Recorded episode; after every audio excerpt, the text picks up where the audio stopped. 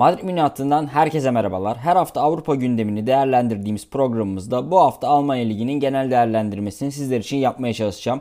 Bilindiği üzere geçen hafta Almanya Ligi sona erdi. Çarpıcı bir sezon oldu. Son haftalara kadar birçok alanda yarışlar devam etti. Ben de sizlere kısa kısa takımların performansından bahsedeceğim. Öncelikle şampiyondan başlamak gerekiyor tabii ki. Bu yıl Almanya'da şampiyon yine değişmedi. Bayern bundan önceki 10 yılda olduğu gibi yine mutlu sona ulaşmayı başardı. Ama bu yıl diğer yıllardan biraz farklıydı. Bayern için çok fazla dönüm noktası olan bir yılı geride bıraktık. Sezon başından başlamak gerekirse Lewandowski'nin boşluğunun doldurulamaması, üst üste puan kayıpları, Nagelsmann'ın takımdan gönderilmesi gibi birçok olay bu yıl Münih tarafında yaşandı. Hatta son haftaya Bayern şampiyonluk şansı düşük olarak girdi ama Dortmund kendi sahasında puan kaybedince Bayern'de Köln deplasmanında kazanınca şampiyonluğu tekrardan kazanmayı başardılar. Bu yıl birçok öne çıkan isim söyleyebiliriz ama dediğim gibi açıkçası bu yıl Bayern bence taraftarını fazlasıyla tatmin etmeyi başaramadı. Alışılagelmiş Bayern formunun biraz gerisindelerdi. Liderlik yarışındaki Dortmund'a fazlasıyla şans tanıdılar ama Dortmund bu şansı değerlendiremedi. Bu yüzden normalde öne çıkan isim sayısında fazla oyuncuya değinilen Münih'te bu yıl biraz daha az kişiden bahsedeceğim. Bence bu yıl performans olarak fazlasıyla ön plana çıkan isimler Kimih ve Musiala'ydı. Kimih özellikle orta saha performansıyla bu yılda dikkat çekmeyi başardı. Musiala ise bu yıl hem golleri hem de asistleriyle takımının ilerideki önemli silahlarından oldu. Hatta şampiyonluk golü de Musiala'dan geldi. Bayern için sezon başında hedef her zaman şampiyonluktur.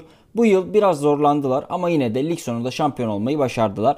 Ligi ikinci bitiren takım ise Dortmund oldu. Sezon başından başlamak gerekirse aslında Dortmund bu yıl kadroya ciddi takviyeler yaptı. Süle, Schlotterbeck, Ademi ve Haller gibi isimler sezon başına takıma kazandırıldı. Bu kadro ışığında ilk hedef kesinlikle Şampiyonlar Ligi vizesi almaktı. Tabi sezon başında Haller'in yaşadığı talihsiz rahatsızlık işleri biraz değiştirdi ve istenilen başlangıç gelmedi.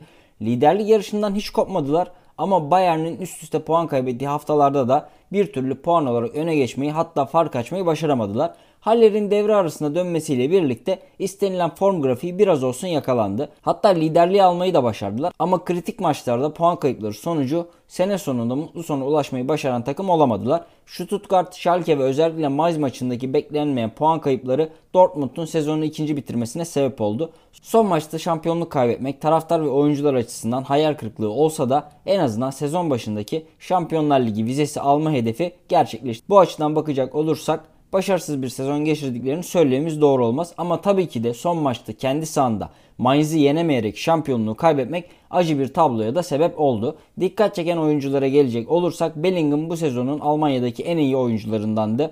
Yapmış olduğu skor katkısı ve topla ileri çıkabilme yeteneği sayesinde Dortmund'a çok büyük kazançlar sağladı. Ayrıca ben Haller'in de çok başarılı bir sezon geçirdiğini düşünüyorum. Kanseri yenip ardından etkili performans göstermek açıkçası her oyuncunun yapabileceği bir şey değil. Bu yüzden yarı sezonda oynamış olsa da Haller Dortmund'un başarılı isimlerinden de. Leipzig ise ligi 3. bitirdi. Gerçekten Tedesco döneminde kötü bir başlangıç yapmışlardı. Ardından yönetim takımın başına Marco Rose'yi getirdi. Rose üçlü savunma oynayan Leipzig'i dörtlü savunma oynatmaya başladı. Zaten son yıllarda teknik direktör değişimi sonrası takımlar ilk başta dizilişini değiştiriyor. Bu sayede başarı yakalayan takımların sayısı da az değil. Rose de bunu başardı. Fena sayılmayacak form grafiğiyle adım adım Şampiyonlar Ligi potasına doğru ilerlediler. Son haftalarda üst üste kazanılan 5 maç sonrası ise taraftarına acaba sezon başı böyle bir başlangıç yapsaydık şampiyon olabilir miydik sorusunu sordurdu.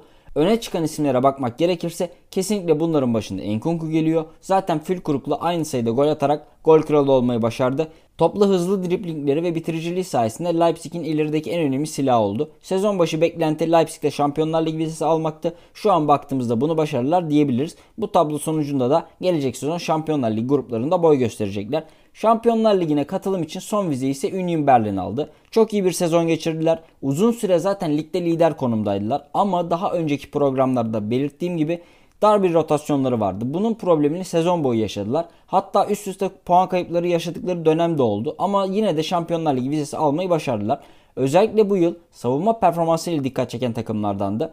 Hatta Bayern'le birlikte ligin en az gol yiyen takım olmayı da başardılar. Şampiyonlar Ligi'nde gelecek yıl boy gösterecekler. Bu yanlış hatırlamıyorsam tarihlerinde bir ilk olacak. 2019 yılında bu lige geldiler ve her yıl üstüne koyarak bu yıl ilk dörde kadar çıktılar. Ayrıca çok düşük bütçeli transferlerle bunu yaptılar. Belki Şampiyonlar Ligi vizesi sonrası daha geniş rotasyonlu kadrolar kurulabilir. Bu tarz bir yönelime Berlin ekibinin girip girmeyeceğini de gelecek sezon göreceğiz.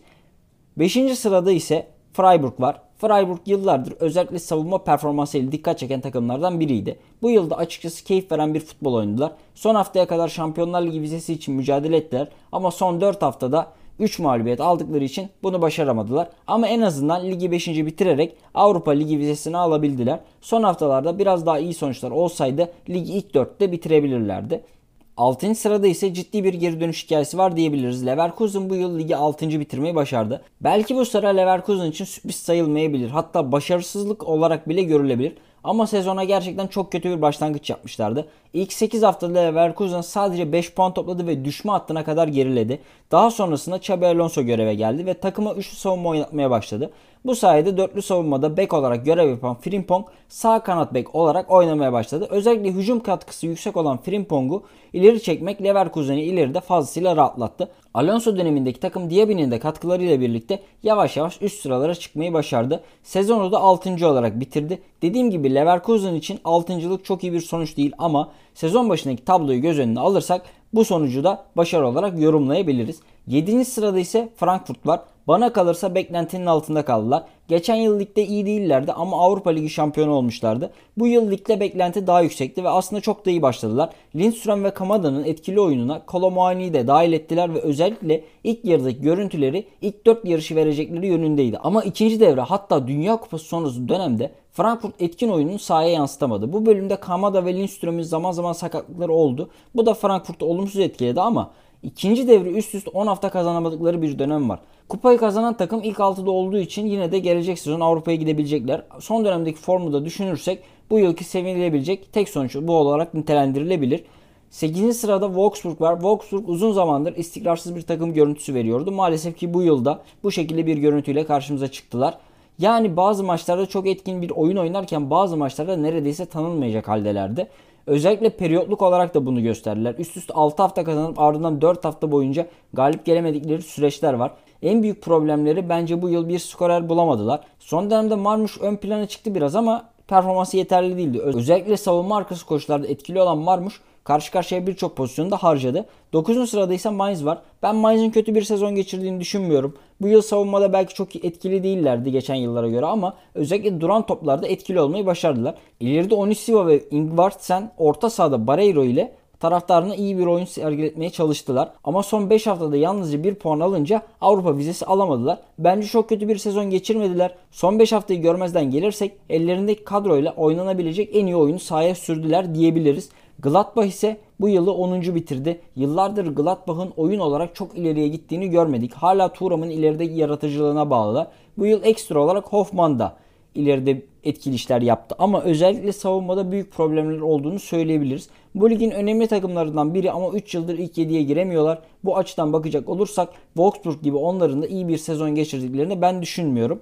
11. sırada da Köln var. Aslında Köln geçen yıl ilk 7'de yer almış takımlardan biriydi. Bu yılda ilk 7 sırayı zorlaması bekleniyordu. Ama geçen yıl özellikle ileride Modeste'nin ekstra bir katkısıyla bunu başarmışlardı.